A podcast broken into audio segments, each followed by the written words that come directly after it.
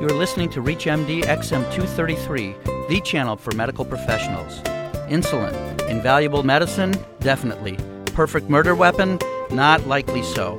Welcome to the Clinicians Roundtable. I'm Dr. Lee Friedman, your host, and with me today is Dr. Vincent Marks, professor of clinical biochemistry, uh, a medical doctor at the University of Surrey in Great Britain. Uh, Dr. Marks is an expert on hypoglycemia and measurement of insulin and has written a book called The Insulin Murders. Welcome, Dr. Marks. Good evening. We're very glad that you're here and tell us of some of the more interesting cases. You were mentioning to me the case of Dee Winzar, a nurse. Dee Winzar is a nurse, or was a, a nurse, and uh, she was married to uh, a gentleman by the name of Nick. Uh, that was his nickname anyway, and they had been sort of chums ever since they were student nurses together. But just before they got married, he had a motorcycle accident and became totally paraplegic.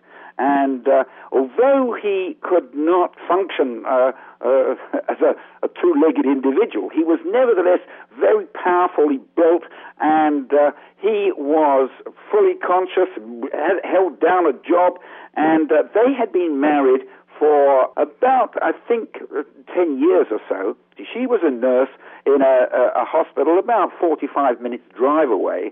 She was invited to a party at that uh, place, and she said goodbye to him and went off. He said that he had wasn't feeling terribly well, but he didn't feel that bad. She went off, leaving him in charge of their child, who was a little boy of three. Dee went to a party and stayed overnight with uh, her nursing friend. Next morning, she phoned up to speak to Nick and say, uh, had, had he taken the child to school? Uh, and she couldn't get through to him on the phone. So she then phoned the, the school or the, the, the kindergarten and uh, said, uh, you know, uh, what's happened? Uh, isn't uh, Nick there and the, the, the child? And they said no. And she said, well, I expect he's on his way. I'll try and get him again. Couldn't get hold of him. She phoned again at about nine o'clock and said, no, would you go round to the house? And which the teacher did and she knocked on the door, no answer. Um, she eventually spoke to the child through the letterbox, a little boy, and she said, uh, "Where's Daddy?" And he said, "Well, he's asleep, and he, he won't wake up." And so she got the keys, went into the house, found the uh, the father lying comatose on his bed, stark naked. She uh, immediately contacted Dee and said, "What the am I going to do?" Dee said, "Call the doctor. He knows us well. Get get him uh, uh, to come round." Uh, and of course, I'm going to come round too. And what did the doctor find when he got there? The doctor arrived very, very quickly and found Nick. And he weighed 20 stone, which is, uh, I think that's about uh, 150 kilos or something, a huge big uh, guy, uh, very amount. Big. They uh, found he, he was unconscious, and they called an ambulance to come and take him away. He was eventually taken to hospital where, because he was unconscious, somebody measured his blood glucose, a, a point of care test, and it was very low, under a millimole. So somebody took some blood from him then and uh, sent it to um, it so happens my laboratory, because my lab was the one at that time that did most of the assays in Britain, uh, uh, it was analyzed, but nobody, there, there, was no urgency about it because he was known to be hypoglycemic. Your treatment of hypoglycemia, you give him intravenous glucose. Uh, it's only subsequently that you need to know what the cause was. And uh, how did he do? His blood glucose was immediately brought up, but he didn't come round and uh, they did an X-ray, uh, they did a CAT scan. He had uh, cerebral swelling. Um, they gave him dexamethasone, and they gave him antibiotics. Uh, they gave him antibiotics immediately. I should say, because he was paraplegic, he actually had an indwelling catheter, uh, which, of course, had from time to time led him to have urinary tract infections. Mm-hmm. And that may have been the reason why he wasn't very well the night before. And when they found the glucose uh, was low, they treated it, but as I say, he didn't come round. They uh, wondered what was the cause, but one of the doctors thought it may have been septicemia, and this was a discussion between him and one of the other clinicians as whether it was an insulin secreting tumor. What did the insulin and C peptide levels show then? Well, um, uh, eventually the results came back, but by this time uh, he was obviously moribund and had died. And the results came back with an insulin of uh, 850 odd picomoles and no C peptide.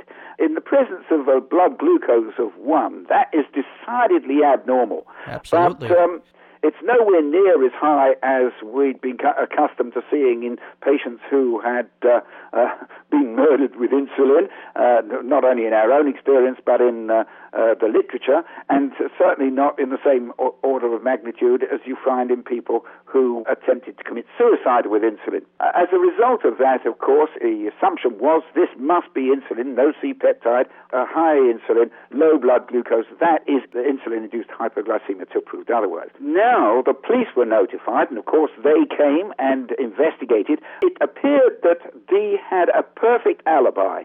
Here she was, she had gone and spent the night with her friend 45 minutes drive away. Uh, when she had left Nick, he uh, had phoned his brothers and spoken to them on the phone, which uh, so that it made it very unlikely that she could have given him a lethal dose of insulin, even if he'd agreed to it before she left. Then it, it, therefore came down that, well, she must have come home during the night, injected him with insulin without him knowing, because, of course, he was being paraplegic. He didn't know what was going on in his legs, uh, and then gone back to report for duty at 7 o'clock in the morning. Well, the whole thing seemed very improbable, but here was an insulin assay, there was hypoglycemia. The insulin assay was very definitely pointing towards it. Before I knew the whole history, uh, I had assumed that this was somebody who'd given himself a small dose of insulin because bodybuilders were using insulin at that time to um, build up their muscles, and he was very keen to make sure that he was that the bits of his body that uh, he could control were very strong. So I thought that if anybody had given him insulin, it was himself. So maybe a self induced insulin related hypoglycemic state, but not administered by his wife, who was a nurse. Is that what you concluded? Uh, I, again, didn't really think uh, that this was very likely. He had vomited, which, as I have pointed out, others have too, is extremely rare in uh, insulin induced hypoglycemia.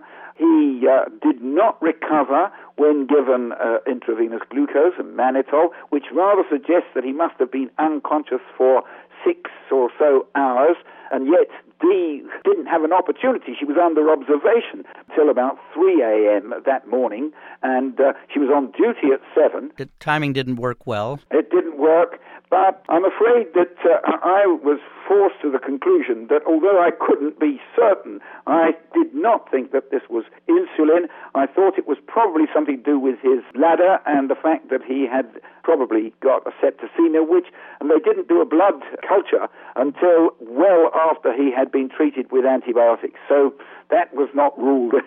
they couldn't really uh, say anything like that. Now, we subsequently have shown that all immunoassays are subject to occasional error, and particularly those that uh, when you get uh, sick people, sick people seem to uh, produce false positive results. And it's been shown, particularly with HCG assays, that uh, sick people can develop false positive HCG levels which revert to normal when they recover. So I personally uh, am strongly of the opinion that this was an error of insulin assay. Now we can measure insulin by better methods than just straight immunoassay. For clinical purposes, that's all that's required. But in order to prove that something is insulin, you really need to go beyond doing an insulin assay. You need to separate it or use something like mass spectrometry to measure it. And uh, I was not convinced, and I know several other doctors who've appeared in the case were not convinced that uh, this was insulin induced hypoglycemia. Were those other tests performed at any point? Well, n- no. I mean, uh, in a way, that's the only test. Clearly, he never had an insulinoma. He didn't have uh, uh, any of the recognized uh, anatomical causes for uh, hypoglycemia, but as I say, uh, you can get hypoglycemia from severe infection. Uh, he may even have had a catastrophic form of uh, meningitis, which is, uh, again, a well known cause of hypoglycemia coming on and death occurring very rapidly indeed. He was treated with antibiotics. I think he received good medical care, but it was impossible to establish really why he died. He died uh, from multi organ failure after about 10 days. You've noted certain other elements that were not consistent with an insulin induced hypoglycemia, such as the vomiting, the lack of response to intravenous glucose. Are there yet other elements of this particular case that point away from exogenous insulin in spite of the results on the insulin assay? Um, I do not think that the insulin assay, which is the only piece of evidence, there was no uh, there was no motive. The, the, prosecution agreed that there was no motive. Uh, there was nothing to point to anything disturbing between the two of them. They seemed to have a perfectly happy relationship. They had this child, but here we have uh, the problem of one piece of evidence, uh, one documented piece of evidence only. Only was the insulin assay, uh, high insulin, low C peptide. And this could have been due to analytical error, not. Um, as I say, it was done in my own laboratory by one of my colleague, uh, Dr. Derek Teale.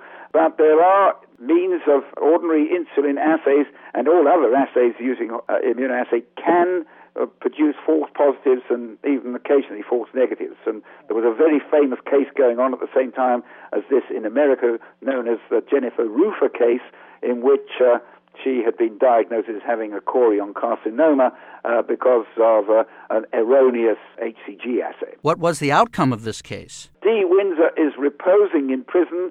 Many of us think uh, wrongly, and uh, we're going to try and convince uh, the Criminal Cases Review Body and one of the things I noticed that uh, albumin, which dropped like a stone, it, it dropped to half its level in, uh, in, in less than a week. And the only way that that can happen is when the albumin in the plasma goes into the tissues through defective capillaries. And uh, that doesn't happen in, in insulin-induced hypoglycemia, as far as I'm aware, until uh, multi-organ failure sets in. More which, likely a sepsis or some other process. Yeah, Absolutely, and. Uh, and, and, the mass uh, the mass spectrometry tests again were not available or couldn't be done on. No, it really wasn't available at that time. It had been uh, described uh, in the literature, but and we just didn't have enough to do HPLC separation and coupled with immunoassay, which is what we would have done if there'd been enough of the sample, but we didn't have it.